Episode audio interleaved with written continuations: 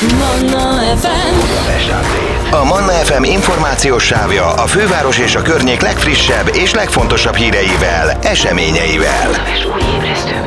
A mikrofonnál István Dániel. A Budapest update most arról, hogy megjelent Sajó Dávid könyve a Budapest Park kulisszái mögé betekintő Backstage. A Backstage 10 éves a Budapest Park igaz történetek a kulisszák mögül című könyv zenészekkel, zeneipari szakemberekkel és a 10 éves Budapest Park stábjával készített interjúk alapján állt össze. Sajó Dávid több mint 70 interjút készített a könyvhöz, és itt is van velünk a vonalban. Jó reggel, Dávid!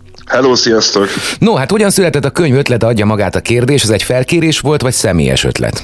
Felkérés volt abszolút, a, a, a parkosok kerestek meg, hogy, hogy szeretnének egy ilyen kiadványt készíteni, és hogy valahogyan nálam, nálam kötöttek ki ezzel az ötlettel, és hogy lenne hozzá kedvem, én meg úgy voltam vele, hogy könyvet még soha nem írtam, ez mégis nekem is egy tök jó gyakorlat lesz, meg elég sokat járok a parkba is, és akkor ez egész így kezdődött. Na ez egy érdekes dolog, mert hogy nyilván személyes tapasztalatot is gyűjt az ember. Mennyi időt töltöttél extrán, jártál a parkba? Ö, sokat jártam a parkba egyébként az interjú miatt is, mert azért például a stábbal azért főleg ott lehetett interjúzni, ö, de, de azért a szerencsére a modern technikának köszönhetően most már egy, egy, egy Zoom meetingen keresztül is lehet interjút csinálni, meg beszélgetést. A Budapest Park egyébként az előadók számára mennyire fontos helyszín? Presztízsit zenélni? Én nekem az, az jött le, hogy abszolút, szóval, hogyha belegondolsz abba, hogy gyakorlatilag ez a legnagyobb szabadtéri állandó koncerthelyszín Magyarországon, és aki itt fel tud lépni és önálló koncertet adni, az már azt jelzi, hogy ő képes 4-5-6 ezer embert megmozgatni, vagy akár tízezret is szól. Egyértelműen presztíz szerintem. 70 interjú, kiket szólaltattál meg? Nyilván mindenkit nem fogsz felsorolni, de mondjuk a legnagyobb húzó nevek a könyvből. Nézd, a, a, a, a Horváth Tamástól a Ruzsa Magdinát, a tancsapdáig gyakorlatilag mindenki ö, megszólalt a könyvbe, aki szerintem ö, bármilyen szintén is kötődik a parkhoz. Inkább az a kérdés, hogy kit nem sikerült szerintem megszólítani. Akinek volt már önálló nagy koncertje a Budapest Parkban, a Halott Pénztől, a Well Hello-nát, a Punani Massifig, gyakorlatilag mindenki megszólalt. Talán csak a Majka volt, akit nem sikerült elkapnunk, de azt hiszem, ő pont Las Vegasban pókerezett akkoriban. Érthető alibi. Amikor hívtad, Igen, a, igen. amikor hívtad a fellépőket, egyébként rögtön mindenki igent mondott? Ö, igen, majdnem mindenki, és ez, ez inkább a, a Budapest Partnak köszönhető, nem pedig szerintem a személyemnek, szóval, hogy azért azt, azt én is éreztem az interjú során, hogy, hogy, hogy egy egészen spéci kapcsolat van a, a zenészek és az- és az előadók és a Budapest Park között, ami nem csak abból el tudod, hogy, hogy illik szépeket mondani, mert akarunk még ide jönni fellépni, hanem az tényleg érzékelhető volt, hogy egy nagyon jó kapcsolat van a park stábja és a magyar zenekarok között. Hogyan történik ilyenkor egyébként a munkafolyamat? Még a Covid alatt nekiálltál, vagy előtt is esetleg? Nem, nem, kérlek szépen, ez egy ilyen nagyon brutális munkafolyamat volt, mert nagyjából egy, egy másfél hónapon volt a, az összes interjút ö, elkészíteni, legépelni, ezt összerkeszteni, megírni, szóval ez egy ilyen iszonyat durva tempóba készülő könyv volt, szerintem nem szoktak ilyen rövid idő alatt könyvet összerakni.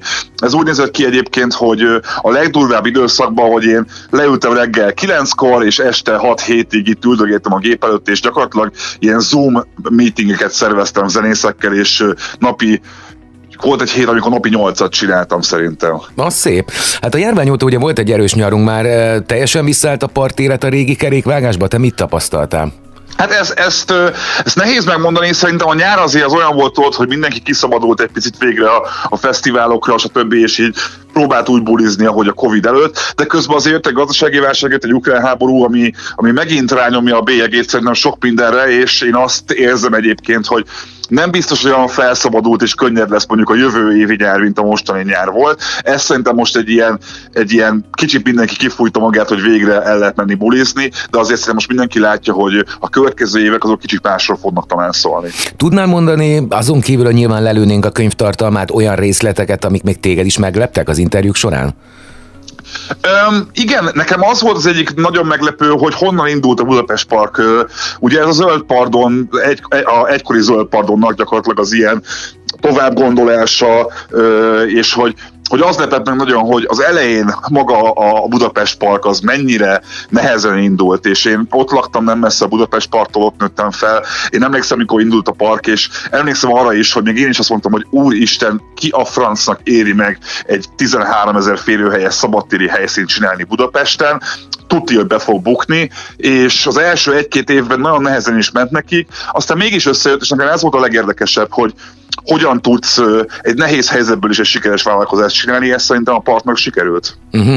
Hát nagyjából egyidősek vagyunk, Dávid. Te mit látsz? A 90-es évek végéhez képest sokat változtak a fiatalok partizási szokásai? Például szerintem tök későn indulnak neki. Azt látom, hogy a bulik is teljesen később kezdődnek, mint amikor mondjuk mi jártunk koncertekre ez, ez nagyon érdekes egyébként, mert én amikor mi kamasz voltam, akkor az én időmben mi lehetett, tudod, beengedtek mindenhova, nem kértek sehonnan papírt, nem volt gond a, a, a cigi vásárlás, az alkoholvásárlás, szóval az egy más időszak volt a 90-es, meg a 2000-es évek, akkor sokkal kevésbé voltak a törvények szigorúbbak szerintem a fiatalok szórakozással kapcsolatban. Én azt látom, hogy ma már mondjuk, mondjuk kamaszként, tinédzserként sokkal szigorúbb a, a beengedés is, meg minden más is, másként működik a bulizás, ezt én is észrevettem. Az, hogy később kezdenek a bulik, ez én pont változik, én pont azt tapasztalom egy picit, hogy, hogy Magyarország is elindult az, a, a nyugati trendek felé, és mint hogyha egyre inkább igény lenne arra, hogy kezdődjenek korábban a bulik, mert, mert azért az, hogy Magyarországon ha emlékszel még erre, mondjuk egy klubbuli az éjfélkor kezdődött sokszor, uh-huh. az, az már egy fenntarthatatlan szerintem, és egyre többen vágynak arra szerintem, hogy most már így ilyen éjfélre végezzenek a bulizásra, szóval ebben szerintem pont egy változás van, de lehet, hogy te ezt másként érzékeled. Nem, abszolút így, tehát az utóbbi évek trendje az volt, hogy én legalábbis már így 40 felett, mielőtt nekindulnék bulizni, el sem indultak a parti. Tehát amikor mi buliztunk, akkor nekindultunk kilenckor éjfélre, meg már meg is volt a hangulat, az állapot, akkor ezek szerint ez is egy picit majd visszafordul. Egy kicsit igen, változik működik, igen, úgy látom. Magát a könyvet egyébként hogy képzeljük el? Fotókkal is illusztrálja a park történetét?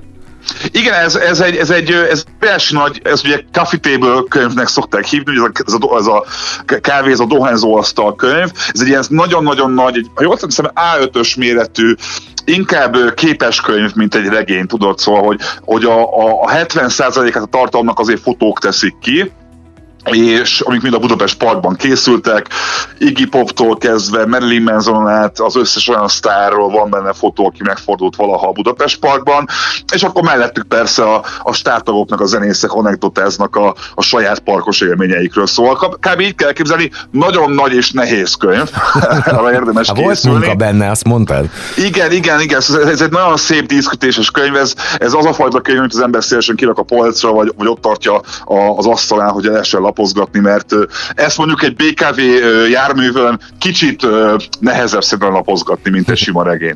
Olvastam, hogy a könyv megjelenésével egy időben egyéb program is csatlakozott, például új menüsorral készülnek az Ankerben, és ennek bevétele jótékony célra megy? Én úgy tudom, hogy ráadásul van ilyen akció is, ha valaki most veszi meg a jövő évi parkjegyeit, akkor olcsóban tud hozzájutni a könyvhöz, szóval igen, én is úgy tudom, hogy, hogy vannak ilyen akciók, sőt, a Fábián Júli alapítványhoz is fog majd kerülni valamennyi a, a bevételekből, de ezt a parkosok jobban tudják. Oké, okay, Dávid, gratulálunk a könyvedhez, és nagyon szépen köszönöm, hogy beszélgettünk. Köszönöm szépen, további szép napot! Neked is, szia, szia! Szervusz! Manna FM. A Manna FM információs sávja a főváros és a környék legfrissebb és legfontosabb híreivel, eseményeivel. A mikrofonnál István Dániel.